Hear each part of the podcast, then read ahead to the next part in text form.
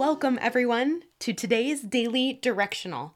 These are navigational messages that help keep us pointed in the right direction. I'm Pastor Bethany, and I'm a learner, listener, and noticer of God. This podcast is a part of the Storytellers Collective. You can find us online at www.storytellerscollective.org.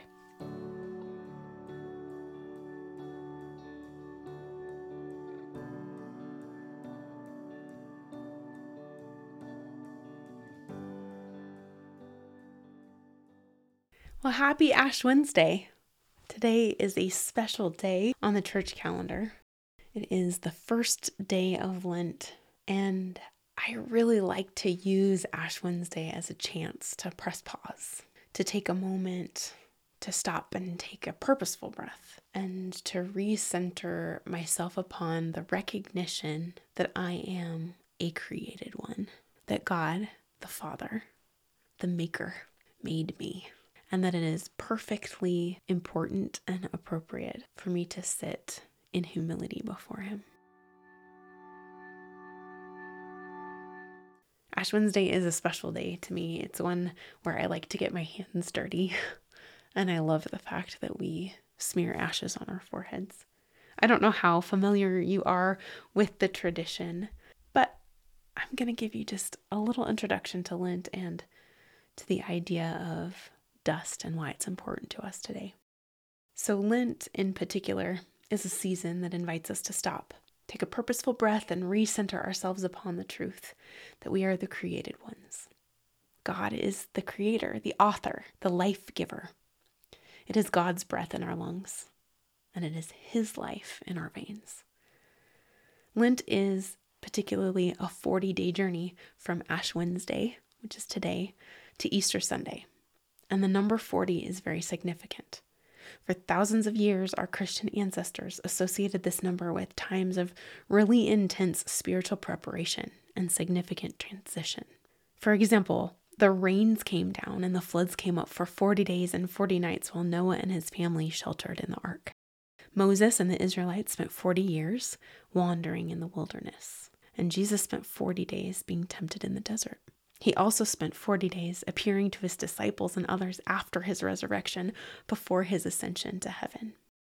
So during the 40 days of Lent, disciples of Jesus are encouraged to put particular spiritual disciplines into practice. Some people decide to give up something on purpose, to fast from something.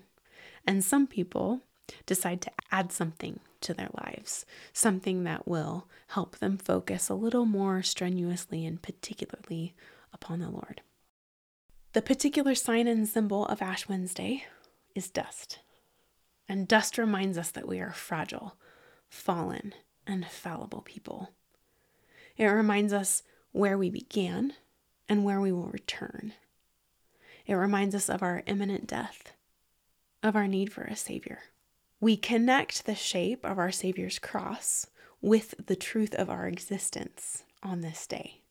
We're marked by this cross, smeared on our foreheads with a mixture of ash and oil. And these two substances, ash and oil, remind us who we are men and women created from the dust of the earth and anointed to serve our God and King as royal priests in the world. So together we remember that in the beginning, God picked up dirt. He got down and he picked up the earth and he used it to mold and to shape a man. God was willing to get his hands dirty. And then God breathed life into Adam. And we remember that it is God's breath that gives us life too. We also remember that though our beings are fallen and sinful, stained by the grime of life, we have hope. The cleansing presence of our Lord Jesus Christ washes away the stain of dirt and of guilt. So today we remember and we believe again that we are dust, but we are dust redeemed by Jesus' cross.